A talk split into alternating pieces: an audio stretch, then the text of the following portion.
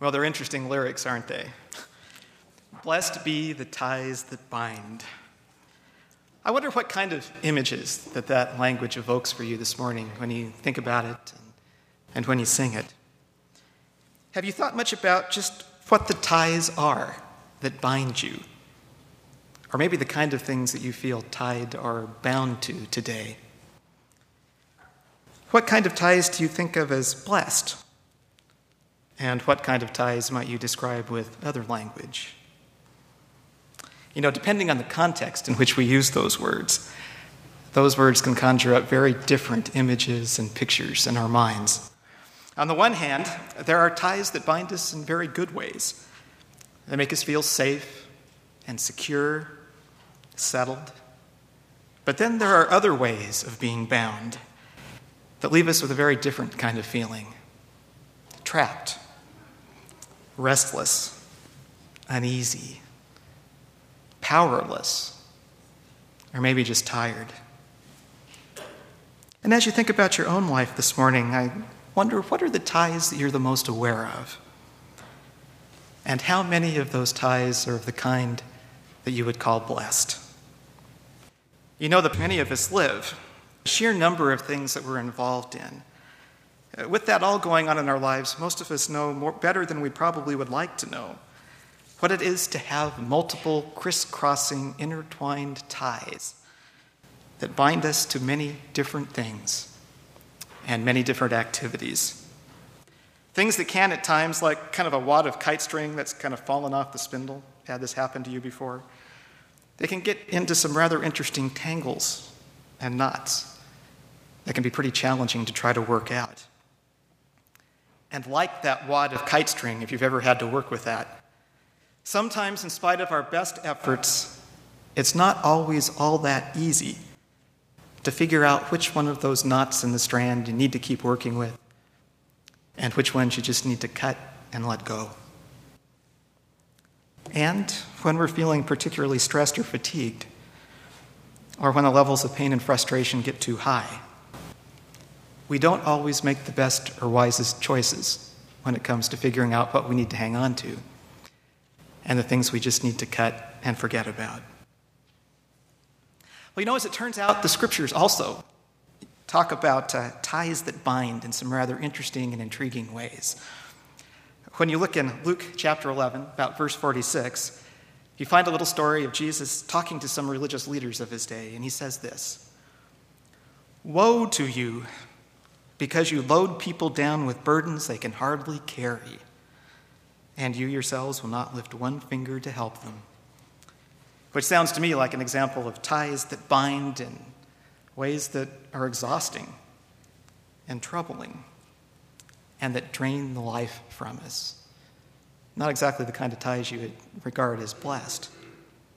And yet, when you go over to Hosea chapter 11 and verse 4, where you find God being portrayed as a spouse seeking for the one that they love. You read words like this I led them with cords of human kindness, with ties of love. I lifted the yoke from their neck and bent down to feed them. An image of ties that bind in very wonderful and very freeing kind of ways. And, and so it would seem, even in the scriptures, that while not all ties that bind are experienced as blessed, there clearly are some ties that are experienced that way. One kind seems to drain the life from us, the other kind lifts and energizes and gives the life back again. And so we might, while we might understandably resist the kind of ties that make us feel weary and fatigued that may come from being bound to the wrong kind of things, or simply to the sheer quantity of too many things that otherwise might be good things. At least in our own honest moments, our most honest moments, we would probably have to admit that there are still some kinds of ties that we are very hungry for. The kind of ties that bind us in rich and healthy and life giving ways, ways that we would call blessed. Okay, then what are these ties that bind us in genuinely satisfying ways? that satisfy the hunger and don't just cover it over with something else? Where do you find them? How do we form them? What are the settings in which those ties happen? And in the midst of all the things that clamor for our attention and crowd into our lives, trying to fill in all those little blank spots in our calendars, are the kinds of ties that we are the most hungry for, the ones that are getting the kind of attention that they need. It's an interesting little book that was written a couple of years ago by a fellow by the name of Randy Frazee called The Connecting Church. And in this book, uh, Frazee offers a description of the typical American family that I think gives us a glimpse of at least one of the reasons why forming these kinds of ties sometimes can be pretty challenging for us. I'd like to highlight for you just a few excerpts from his description here. This is what he writes To all outward appearances, Bob and Karen Johnson have a wonderful life. A nice house in a respectable neighborhood, two great kids, one boy, one girl, good health, good jobs, an adequate income, and a sense of mission and service about the jobs that they do. And yet, if you were to probe just a little below the surface, you would find indications that not all is as well as it appears to be. While they rarely voice it to anyone, there is a low level but increasing sense of isolation, tiredness, and a feeling that their lives are getting more and more out of control. On a typical day, Bob and Karen both rise at 6 o'clock in the morning. Bob leaves by 6:45 in order to beat the rush hour traffic. He hits the garage door opener, gets into the car, and as he pulls out of the driveway, he spots his neighbor outside who's putting out the trash, and he waves as he drives by. And as he drives away down his street, he remembers that it has been two years since this new neighbor moved into the neighborhood. He still can't remember his name, and he doesn't know the last time they had a conversation. Well, after the usual rush to get the kids ready and out the door on time, Karen gets ready to drop the kids off at school on her way to work. On their way out the driveway, one of the kids announces that they have forgotten their lunch. So, seeing their other neighbor, one of the few retired people in the neighborhood, who is out now beginning her yard work for the day, Rather than let the forgetful child out of the car to run back in the house and get the lunch, she backs up back into the garage again to allow the child to get out and go get their lunch.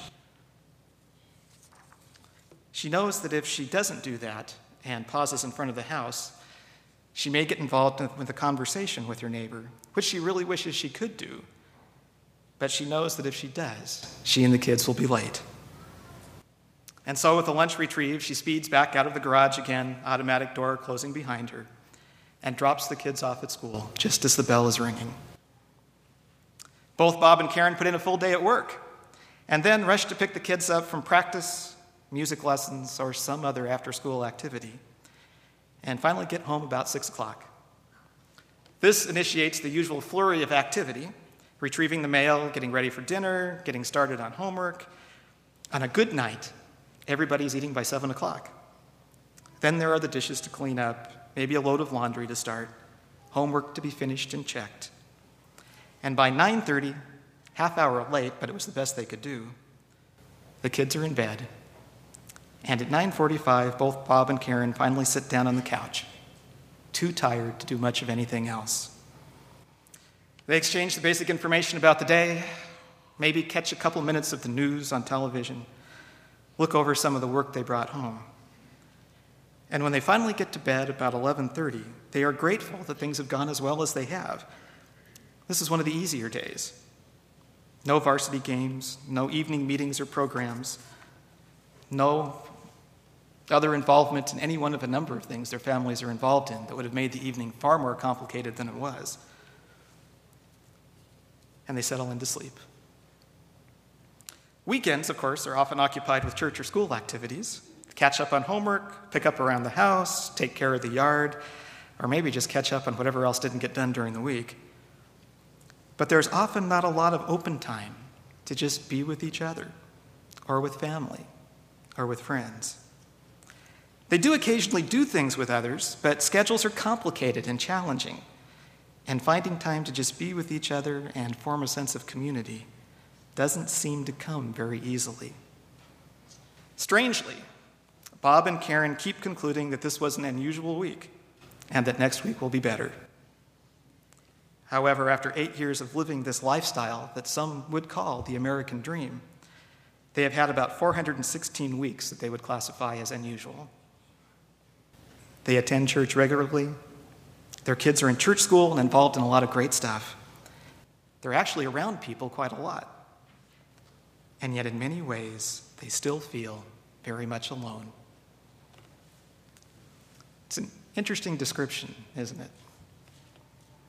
Anything there that resonates with parts of your life, or maybe the life of some people you know? They are a family bound by ties to many great things, but not to many people in the way that they would really like to be. What they long for is not more shared activity, but a sense of genuine community, where people are bound together by ties that really are blessed, where they experience a sense of being loved and accepted not for the contributions they make or the things they're involved in, but simply for who they are. A place where they can talk about what's going on in their lives and where God is in the midst of all of that stuff that's happening. And maybe where God seems to be directing and leading them. A place where they can discover other travelers who are on the same journey they're on and know that there's somebody else walking alongside of them. All of which, of course, is what being a part of a church community is supposed to be all about. And when we're at our best, that's the kind of community that we are when we gather here on Sabbath morning to worship.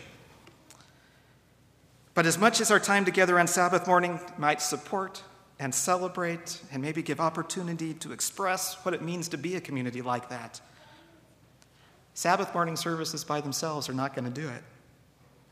However rich and meaningful they may be, they are not the primary places that that kind of community is formed. It doesn't happen just here. Bob, Karen, and their family attend church on a regular basis. They're involved. But in some significant ways, they're still very much alone. And I think it would probably be fair to say that so are a good many of us. In fact, when it comes to the actual forming of community, it may very well be the conversations that take place after the service that are as significant as anything else that goes on during the service. Well, okay, then, how does this kind of community happen? Where does it come from? Or to return to our earlier question this morning, how do we form those ties that bind us together in rich and meaningful ways? The kind that we're really looking for. What is the kind of community that Jesus calls us to? What I'd like to do with you this morning is just take a couple minutes to explore that with you and notice the kind of community that Jesus actually called his disciples to, to come and to be a part of, and the kind of community that I think he still invites us to today.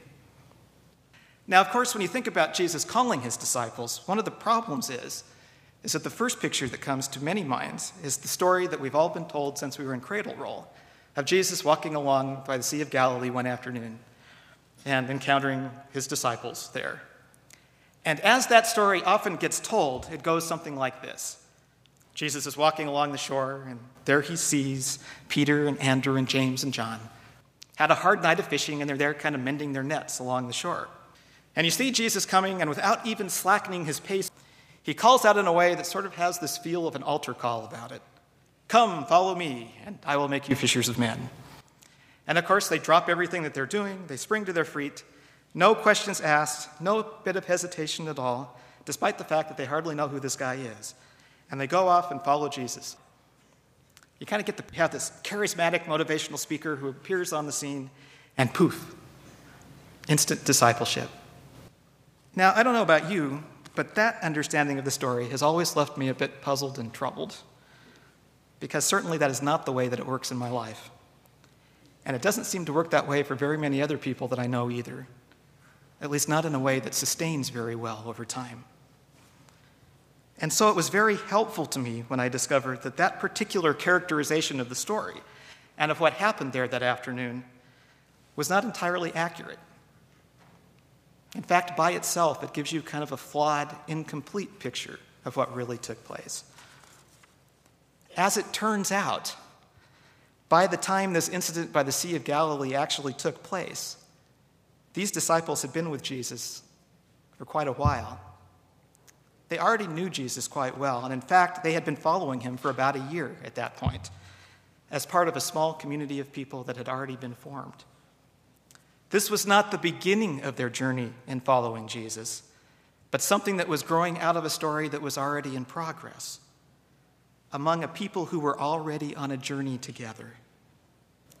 And how and where that journey actually did begin is recorded for us by John in the first chapter of his gospel. And it begins right around verse 35.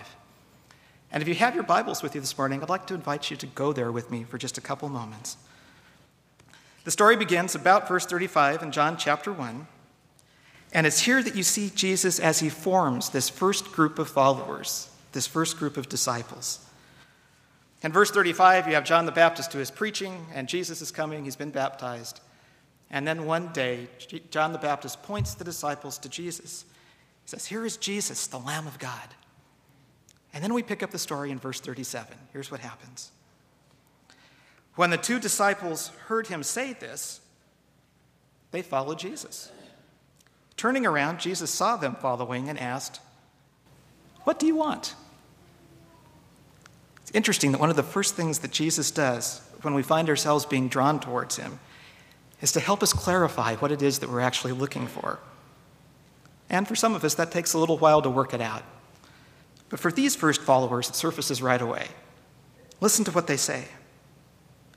They said, Rabbi, which means teacher, where are you staying? Where are you staying?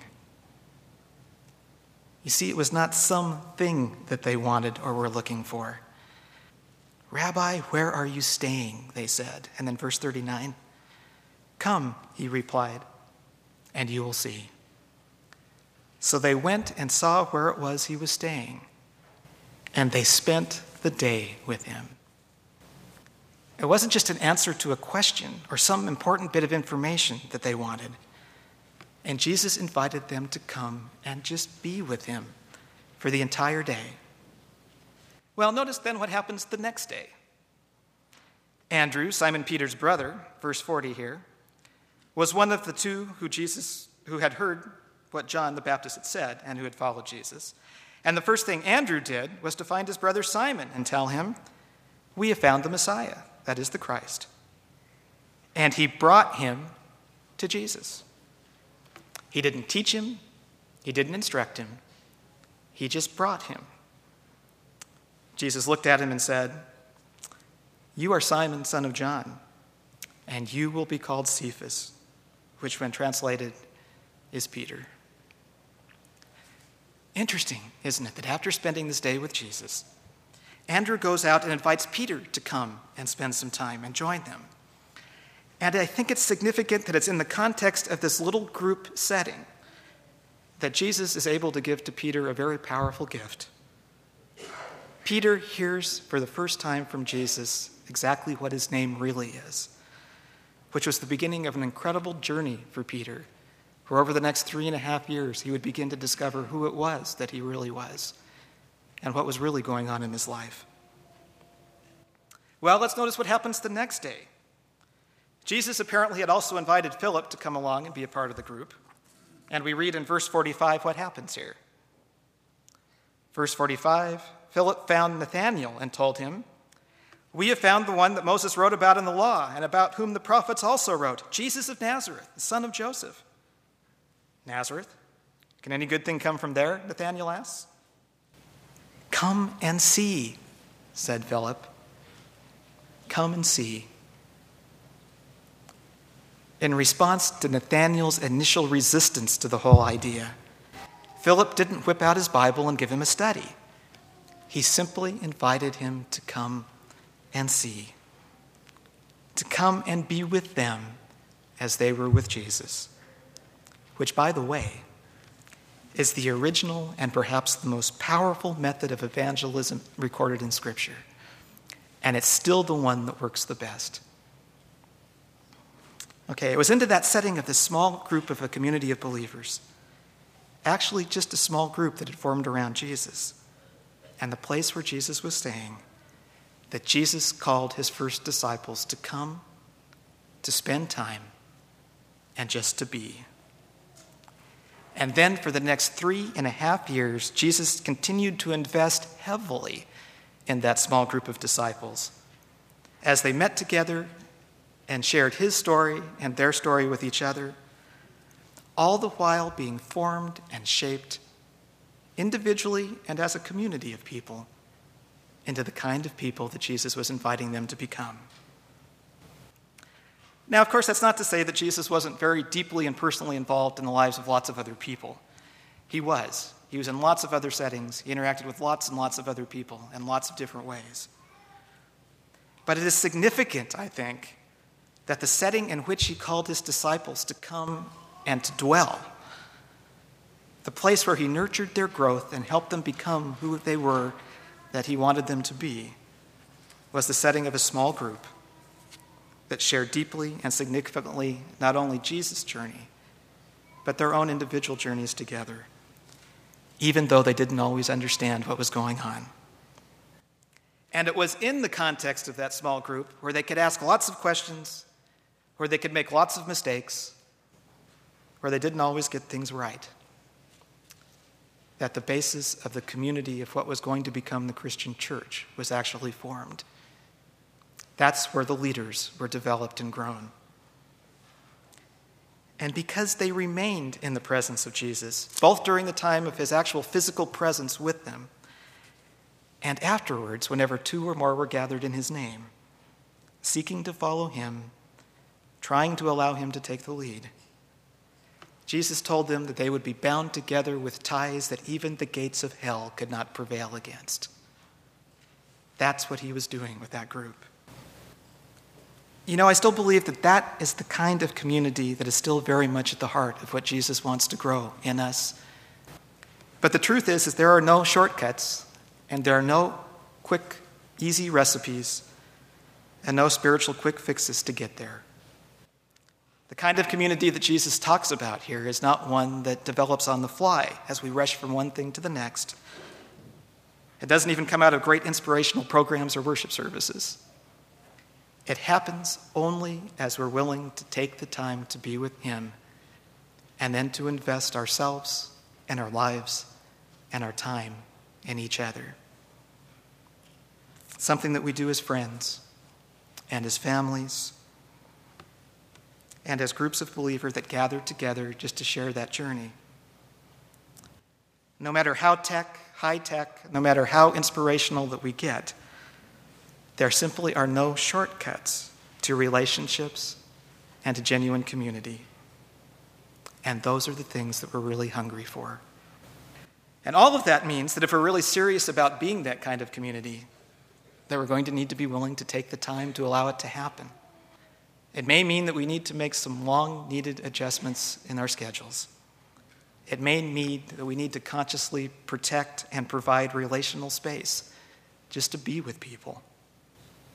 We don't have to. And if we don't, we will continue to remain hungry. And you know, that would be very sad because we are literally surrounded with all that we need for that to happen each other.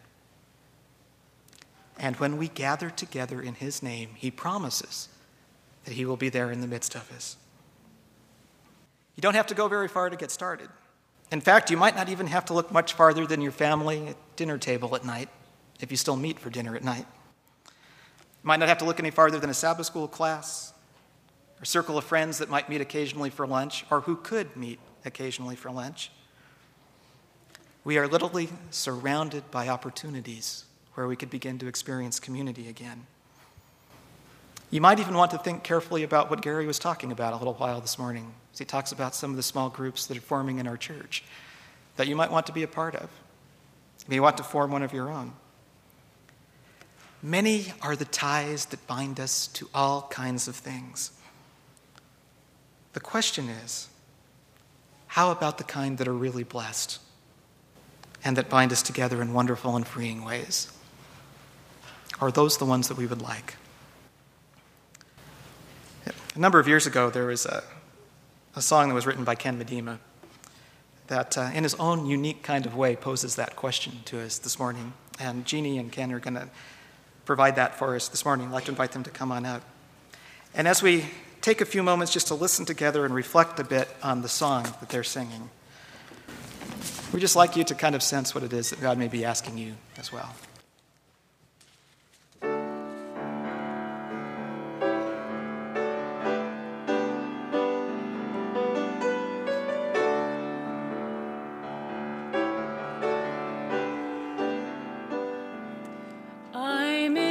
again.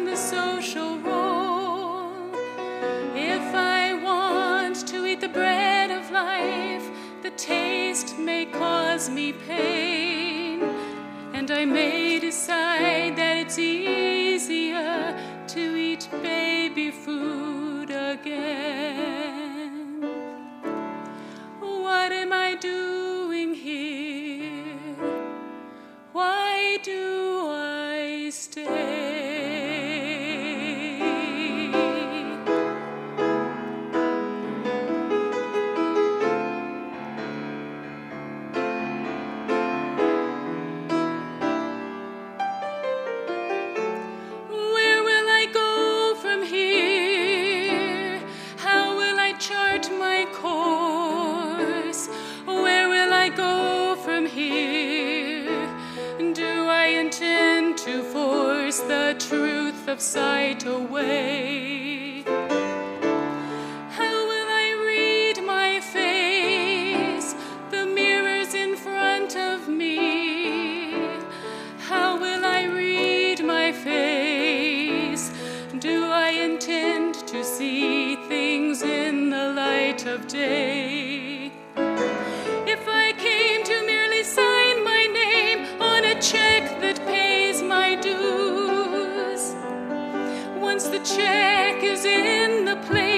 Got nothing more to lose.